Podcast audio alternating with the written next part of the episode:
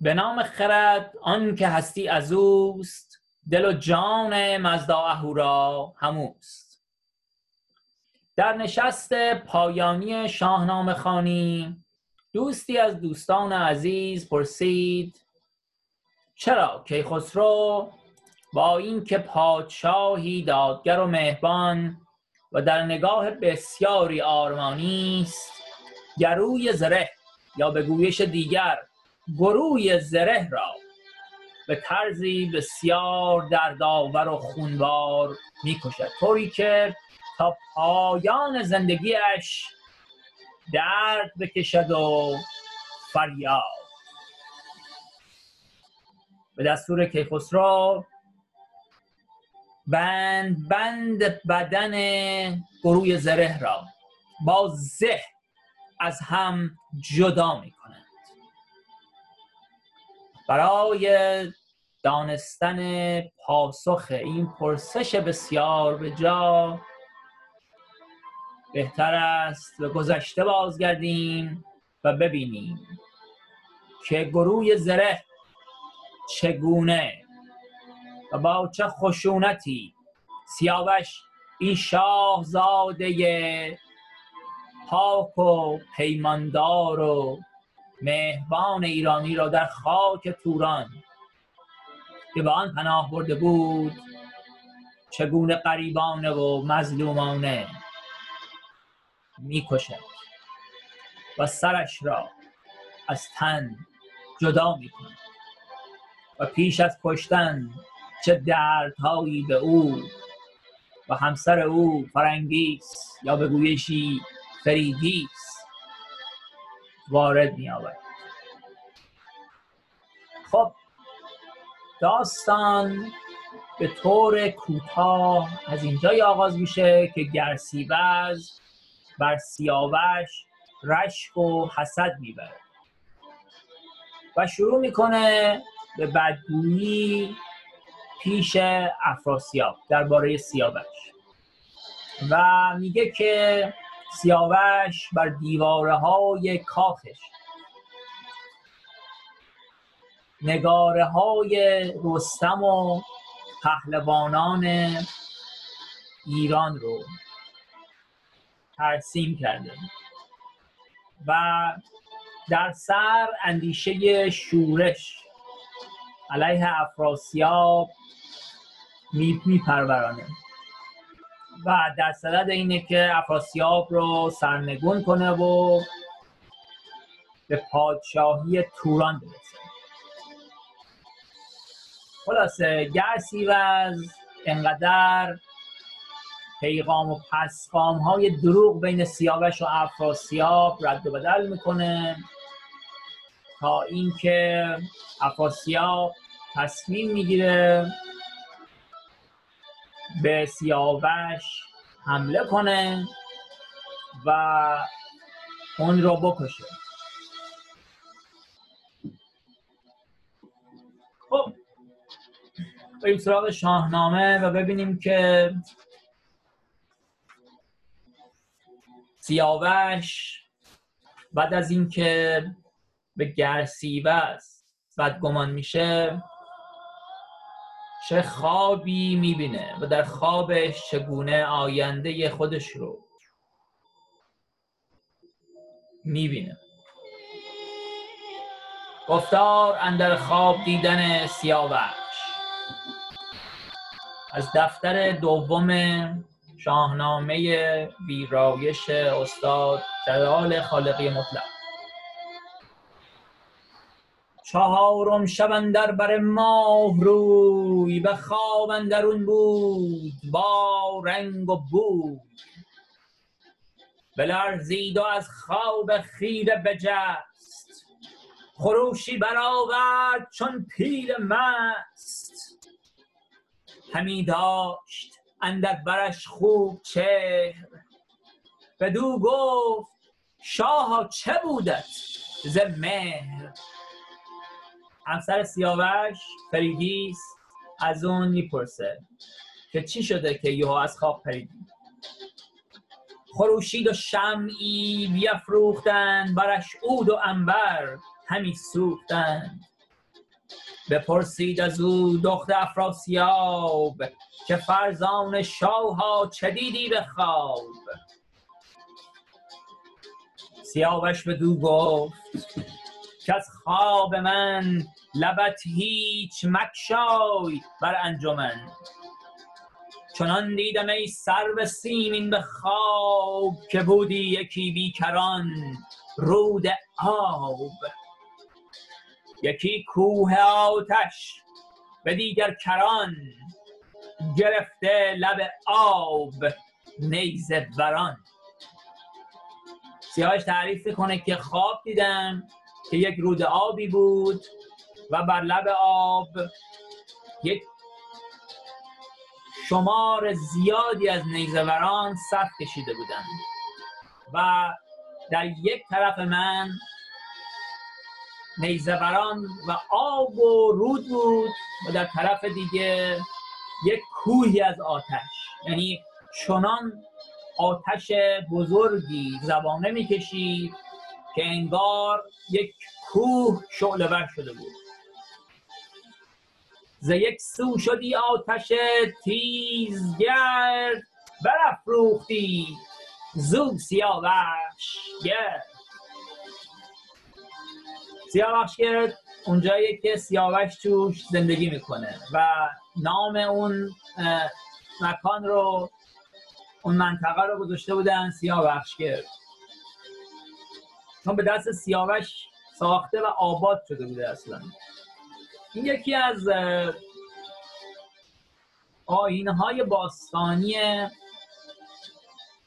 ایرانی است که پادشاهان حتما باید شهری رو بنا می‌کردن و این نشون دهنده توجه اونها به آبادانی بود و در این حال شایستگی اونها در گرداندن یک سازندگی بود که اونا میتونستن نشون بدن چقدر میتونن اداره کنن و مدیریت کنن یک ساخت و ساز و یک سازندگی رو. بدیدی مرا روی کردی دو جم، ز یک دست آتش ز یک دست آب، به پیش اندرون پیل و افراسیاب. بدیدی مرا روی کردی دو جم، دمیدی بران آتش تیز دم. میگه یه دست که آتش بود یه دست آب، در جلوی من هم پیل و افراسیاب بود و هیچ جای فراری نداشتم. و وقتی افراسیاب منو دید اخم کرد و بر اون آتش دمید، طوری که اون آتش، اون کوه آتش شعله ورتر شد و سر و آسمان پیش. فرنگیس گفت این جز از نیکویی نباشد، یک امشب نگر بموی. این سعی میکنه فرنگیس که خواب سیاوش رو به خوبی تعبیر کنه، یعنی شگون نیک برون بزنه. به گرسیوز آید همی خواب شوم، شود کشته بر دست خاقان روم. میگه که این کسی که داشت بین آتش و آب و لشکر گیر کرده بود، این گرسیوزه که کشته خواهد شد بر دست فرمانروای روم. سیاوش سپه را سراسر بخواند، به درگاه ایوان زمانی بماند. بسیچیده بنشست خنجر به چنگ، طلایه فرستاد بر سوی کنگ. دو بهره چو از تیر شب درگذشت، سوار طلایه بیامد ز دشت. این کنگ احتمالاً کنگ دژه که کنگ دژ هم یکی از یا بهشت کنگ، یکی از مناطقی بوده که سیاوش بنا کرده بوده. یک اگه کنگ دژ باشه یک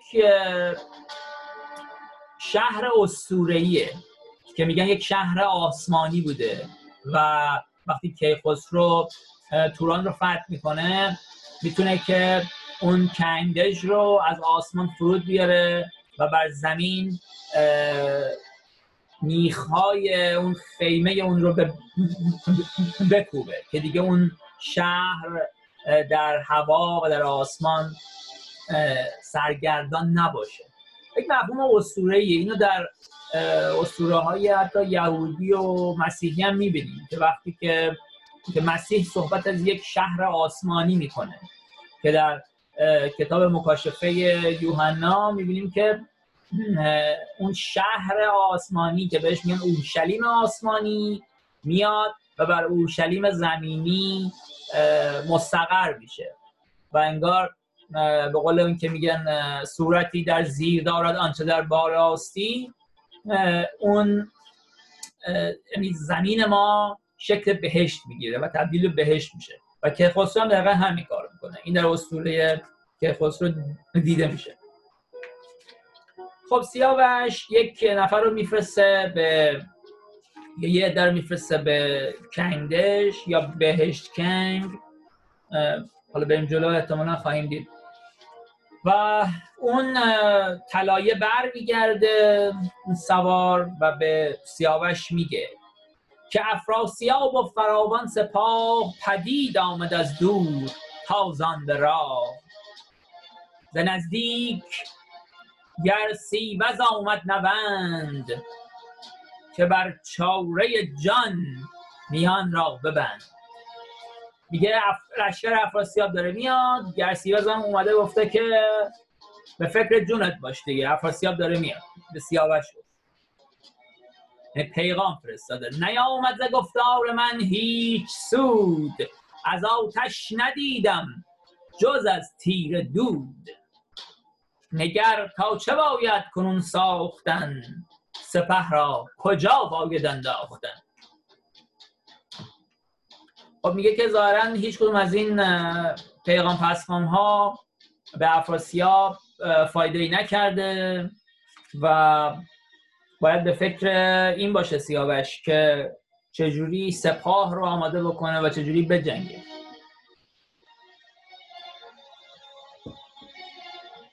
سیاوش ندانست بازار اوی، همین راست دانست گفتار اوی. در اصل اون طلایه خبر آورده بوده که افراسیاب به قصد جون تو میاد و هرچی من یعنی من گرسیوز با افراسیاب صحبت کردم، افراسیاب قبول نکرده که تو رو ببخشه و باور نکرده که تو قصد جونش رو نداری. البته میگم به دروغ به افراسیاب گفته بوده که سیاوش داره لشکر آماده میکنه برای اینکه به تو حمله کنه و شورش کنه. و اینجا میگه که هرچی هم به افراسیاب پندنده از دادم فایده نکرد و دیگه داره جنگ شروع میشه، آماده جنگ باش، جون خودت نجات بده. که اینجا میگه سیاوش بازم نمیدونست که گرسیوز چه اندیشه های بدی داره و چه دروغهایی گفته. فرنگیس گفته خردمند شاه، مکن هیچ گونه به مادر نگاه، یکی باره گامزن برنشین، مباشی هیچ ایمن به توران زمین. ممکنه بگید این بیت اینطوری بوده باشه، یکی باره گامزن برنشین مباشی تو ایمن به توران زمین، یعنی از توران فرار کن، نه اینکه مباش هیچ ایمن به توران زمین. این هم همون معنی میده، یعنی میگه فکر نکن که ایمن هستی در توران زمین. تو را زنده باید که مانی به جای، سر خیش گیر و کسی را مپای. فرنگیس یا همون فرنگیس میگه به سیاوش میگه که سوار اسب شو و فرار کن، میگه اصلا ما رو فراموش کن، خانوادت رو، و از توران فرار کن، جون خودت رو نجات بده، من دوست دارم تو فقط زنده بمونی نه اینکه با من باشی و کشته بشی. سیاوش بدو گفت کان خواب من، به جای آمد و تیره شد آب من، مرا زندگانی سرایت همین، غم روز تلخ اندر آید همین، چنین است کار سپهر بلند، گهی شاد دارد گهی مستمند، گر ایوان من سر به کیوان کشید، همان زهر گیتی بباید چشید. اگر سال گردد هزار و دویست، جز از خاک تیره مرا جای نیست. یکی سینه شیر باشد جای، دگر چنگ کرکس، سه دیگر همای. یعنی یه نفر در دل شیر کشته میشه، شیر میخوردش، یکی کرکس سراغش میاد و حالا یا زخمیه داره میبیره، کرکس میاد میخوردش، و یا همای. یعنی حالا این همای دقیقا معنیش خود مشخص نیستش که، یعنی اینکه به همای سعادت و خوشبختی میرسه یا اینکه همای اونو از روی زمین بر میداره، و ممکنه اشاره به زال باشه حتی، که همای یا همون سیمرغ در اصل میاد و زال رو نجات میده. ز شب روشنایی نجوید کسی، کجا بهره دارد ز دانش بسی. تو را پنج ماه هست از آبستنی، یا حتی تو را پنج ماه هست آبستنی، یعنی آبستن هست. از این نام بر بچه رستنی، درخت تو گر نر بار آورد، یکی نامور شهریار آورد. سرافراز کیخسروش نام کن، به غم خوردن او را دلارام کن. ز خورشید تابنده تا تیر خاک، گذر نیست از داد یزدان پاک. نهالی مرا خاک توران بود، که گوید که جانم به ایران بود. یعنی در در توران من مگر این که زنده بمونم، و هیچ کس نمیتونه بگه که انگار در ایران من جونم در امان خواهد بود، حتی اگه به ایران پناه ببرم عدس سودابه و کیکاووس و بقیه. چون این گردد این گنبد تیز رو، سرای کهن را نخوانند نو. و از این پس به فرمان افراسیاب، مرا تیر بخت اندر آید به خواب. ببرند بر بی گنه بر سرم، ز خون جگر برنهند افسرم. واو، یعنی که از خون جگر من بر سر من تاج خواهند نهاد، یعنی یا جگرم رو خواهند کشید بیرون و بر روی سرم خواهند نهاد، یا خون جگرم رو بر روی سرم خواهند ریخت. و یک تصویر بسیار دردآوری رو داره ترسیم میکنن. نه تابوت یابم نه گور و کفن، نه بر من بگریند از انجمن. یعنی من در جایی نخواهم بود که حتی یک سری سرداران بر جنازه من گریه کنن، مثل همون سوگواری که فریدون و درباریان و سرداران بر جنازه ایرج کردن، حتی بر سر ایرج در اصل، چون که جنازه ایرج رو فکر کنم پس نمیدن سلموتو به فریدون و میندازن تو همون بیابون که انگاه حیوانات بخورن. سیاوش هم داره همینو میگه، میگه که یعنی این ژرفاش اینطوری مشخص میشه که سیاوش که یک شاهزاده ایرانیه و در پیشتر در گذشته این داستان دیدیم که چجوری پیمانداری میکنه، و حتی پیران، گرسیوز، گروی زره و بقیه که خودشون رو دست بسته تسلیم سیاوش میکنن، اونا رو میبخشه و اونا رو نمیکشه. و با این همه، با اون همه کمالات، با اینکه دختر افراسیاب رو بهش به زنی دادن، و البته میگن دختر پیران جریره هم حتی همسر سیاوش شده بوده، با این همه متاسفانه میگه که ببین چه مرگ خاری در انتظار من خواهد بود. میگه نه تابوت پیدا خواهم کرد، نه گور، نه کفن، هیچی. یعنی من لای یه پارچه‌ای هم نخواهم پیچید. نه بر من بگریند از انجمن، یعنی هیچ کس هم بر مرگ من زاری نخواهد کرد. و در اصل میگه که من همون جنازه من رو هم به خاک خواهم انداخت و به بیاب... همون بیابون کرکس و حیوانات وحشی، کفتار و اینها من رو خواهم خورد. که میگه سر منم که خواهند برید. بمانم به سان قریبان به خاک، سرم کرده از تن به شمشیر چاک. به خواری تو را روزبانان شاه، سر و تن برهنه برندت به راه. یعنی تو را هم سر برهنه به راه خواهند کشید، چون برهنه سر بودن در ایران باستان نشانه پریشانی و دربدری بوده. یعنی زنها همیشه یک پارچه‌ای رو به صورت خیلی تزیینی بر روی سرشون وای میسوندن، یعنی نه اینکه خودشون بپوشونن یا حتی اون بدنشون بپوشونن، چنان که در دوران پس از تازیان رسم شده. یک پارچه فقط آویزون میکردن، مثل حالت کلاه. بعضی از زرتشتی‌ها یا کردها، لرها این حالت رو دارن که یک کلاهی دارن و یک پارچه فقط آویزون ازه. یعنی کسی که کلاه نداشته، حتی مردها، یعنی سرش پوشیده نبوده.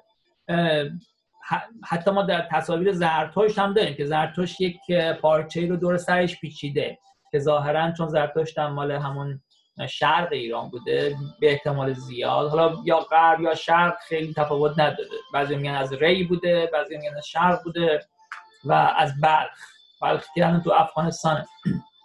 و حتی زرتشت هم یک پارچه دور سرش پیچیده که میشه گفت یه جورایی شاید ریشه همین دستاری باشه که خیلی از افغانی ها و در اصل هم زبان ها و هم فرهنگ های افغانی ما خیلی هاشون دور سرشون این دستار رو میپیچن. برای همین که پس تو بدون هیچ پوششی به خواری به راه کشیده خواهی شد و تو رو بسیار اذیت خواهند کرد. به فرنگیس همسرش میگه بیاید سپهدار پیران به در، به خواهش بخواهد تو را از پدر. میگه پیران میاد و جون تو رو نجات میده از دست این روزبانان و جلادان. به جان بی گنه خواهدت زینهار، به ایوان خیشت برد زار و خوار. میگه تو رو میبره به کاخ خودش، به ایوان خودش. از ایران بیاید یکی چارگر، به فرمان دادار بست کمر. از ای در تو را با پسر در نهان، سوی رود جیحون برد ناگهان. میگه یک چارگر، یک فرد بسیار زرنگ و باهوش و بسیار آگاهی از نظر جنگاوری و آگاهی های جنگی خواهد اومد و تو و کیخسرو رو حتی مخفیانه به ایران خواهد برد که اون شخص گیو خواهد بود که جون خودش در خطر میزه. به صورت در همونجور تکاوری وارد توران میشه و حتی در, در راه خودش از افراد سوال میکنه درباره کیخسرو و فرنگیس که اونا کجا هن، کجا نگهداری میشن و اینکه چجوری میشه نزدیک اونها شد. و هر وقت که میپرسه اطلاعاتو میگیره، اون شخص رو میکشه. حتی اگه اون شخص میگه من نمیدونم، بازم اونو میکشه برای اینکه مبادا خبر به بقیه برسه که یعنی به تورانیان دیگه بگه که یه شخصی اومد دنبال کیخسرو و فرنگیس میگرده. این نظر ترفندهای جنگی بسیار قابل توجهه که گیوین کارو میکنن که از این طریق میتونه که خسرو و فرنگیس رو پیدا کنه و به ایران ببره. فرات از رود هم میگذرن و به ایران میرسن. این از رود گذشتن یک بنمایه اسطوره‌ایه که در داستان فریدون زهاک هم می‌بینیم. فریدون از رود رد میشه که حالا در اسطوره‌های سامی هم داریم که موسا از رود نیل میگن رد میشه. و این البته در یک اسطوره قدیمی اکدی هم هست که در عراق امروزی بوده، عراق باستان در است، در میان رودان، که در این اسطوره اکدی یک پادشاه اکدی اونجا، اون هم مادرش که ساحره بوده ظاهرا کسی بچه دار میشه، نمیخواد این بچه رو کسی پیدا کنه و بچه رو به رود میسپره توی یک سبد. البته دیگه داستان خیلی اطراف این مسئله هست. خب سیاوش به فرنگیس توضیح میده که بله یک یعنی شخصی خواهد اومد، به خصوص یک فرد بسیار آگاه و جنگاور که تو رو به ایران خواهد برد همراه با فرزندت که کیخسرو اسمش رو خواهی گذاشت. نشانت بر تخت شاهی ورا، به فرمان شود مرغ و ماهی ورا. چقدر جالبه، میگه که مرغ و ماهی هم به اون از اون فرمان خواهند برد. این یک بنمایه و اسطوره دوباره که در داستان سلیمان میبینیم، توی اسطوره‌های سامی. و اگر اشتباه نکنم یک بیتی هست که در شاهنامه میگه به فرمان او دیو و مرغ و پری، درباره جمشید فکر کنم میگه، که اون هم باز بنمایه اسطوره‌ای هست که از یه نظر حتی در دوران پس از تازیان سلیمان با جمشید مقایسه شده، حالا هم از نظر قدرت و شکوه، هم حکمت و خرد، هم که داستان سلیمان و ملک سبا هم معروفه دیگه تو داستان ها که میگن ملک سبا سفر میکنه پیش سلیمان که از اون حکمت بیاموزه. از ایران بسی لشکر آید به کین، پرآشوب گردد سراسر زمین. بر این گونه خواهد گذشتن سپهر، نخواهد شدن رام با تو به مهر. بسا لشکرا که از پی کین من، بپوشند جوشن بر آیین من. ز گیتی برآید سراسر خروش، زمان ز کیخسرو آید به جوش. پی رخش روی زمین بسپرد، پی رخش و رستم زمین بسپرد. ز توران کسی را به کس نشمرد. یعنی حتما دو گونه مختلف بیت رو خوندم، یعنی انگار رخش و رستم، یا رخش پاهای رخش اون تمام توران رو در خواهد نوردید و اونها همه تورانیان رو شکست خواهند داد.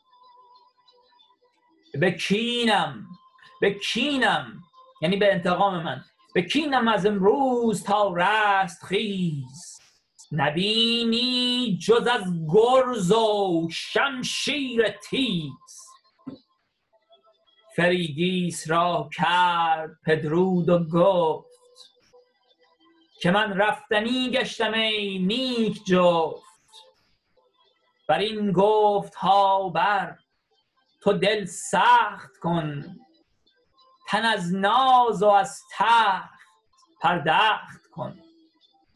یعنی بدون که دیگه باید از تخت و ناز و نعمت خداحافظی کنی و آماده یک زندگی بسیار سختی باش.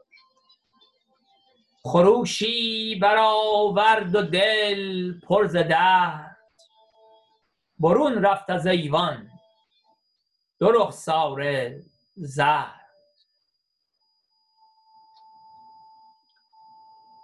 یعنی ظاهرا یا فرنگیس یا سیاوش به هر حال یک فریادی هم از درد میکشه و از ایوان بیرون میره. به هر حال بعد از اون سیاوش از ایوان بیرون میره و فردوسی این چنین می سراید: جهانا ندانم چرا پروری، چو پرورده باشی چرا بشکری. بشکری یعنی شکار کردن. میگه چرا پرورش میدی انسانها رو با طبیعت، با آب، با خاک، با میوه ها و غذاها، ولی اونا شکار میکنی، خودت خودت میکشی. همیشه فردوسی این مسئله پیش میشه چرا ما رشد میکنیم رشد میکنیم و ناگهان کشته میشیم یا میمیریم.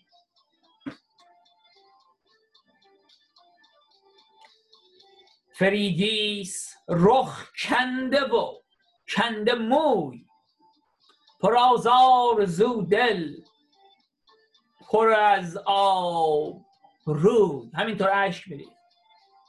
سیاوش چو با جفت غمها بگفت،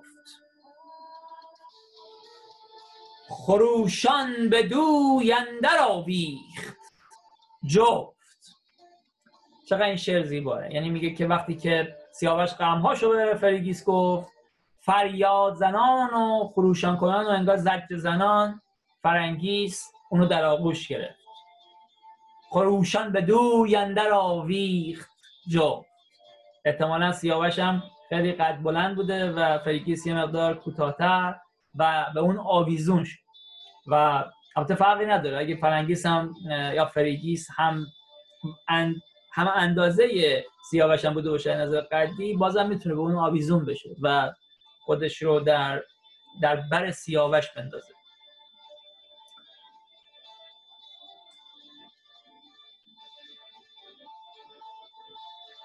بله، یک قسمتی هم جالبه این درباره شعر بگم که گاهی اوقات در شاهنامه که همین باعث شده بعضیا فکر کنن که بعضی ابیات افسوده است. مثلا استاد جنیدی گاهی اوقات که انگار یه شعری میره جلو، بعد یهو برمیگرده یه تیکه‌ای از قبلش رو میگه. این گاهی اوقات باعث شده که استاد جنیدی بگه خب این که رفت بیرون، پس این ابیات اضافه است که مثلا این به اون گردن اون آویخت و اینها. در صورتی که در صورتی که گاهی اوقات فردوسی یه چیزی رو جلو جلو میگه. میگه که یک خروشی هم کشید سیاوش و از ایوان بیرون رفت. داره در آینده میگه، ولی هنوز تصویر انگار اینجا مونده از نظر سینمایی. انگار مثلا یک یک راوی، یک نریتور داریم که داره روی فیلم داره اینو توضیح میده که میگه و اینطوری شد و سیاوش هم خروشی کشید بعد از این حرفا و دیگه به یواش یواش به بیرون از ایوان خودش رفت. بعد اون وقتی که ما تصویر رو هنوز داریم که اون وقت فرنگیس شروع میکنه به زاری کردن و خودش رو به گردن سیاوش آویزون میکنه و میندازه و اونو در بر میگیره با مهربانی و غم، با افسوس. یعنی در اصل یعنی انگار این آخرین دیدارهاشونه، انگار میدونین، یعنی حتی آخرین دیداری که انگار سیاوش به عنوان یک شاه، به عنوان یک سرور سپهبد دیگه داره همسرش رو در آغوش میگیره. چون در صحنه‌های بعدی خواهیم دید که به چه خواری متاسفانه با یک طرز بسیار فجیع سیاوش رو میکشونن همینطور توی بیابون و اون رو خواهند کشت که در ویدیوهای بعدی به اون خواهیم رسید.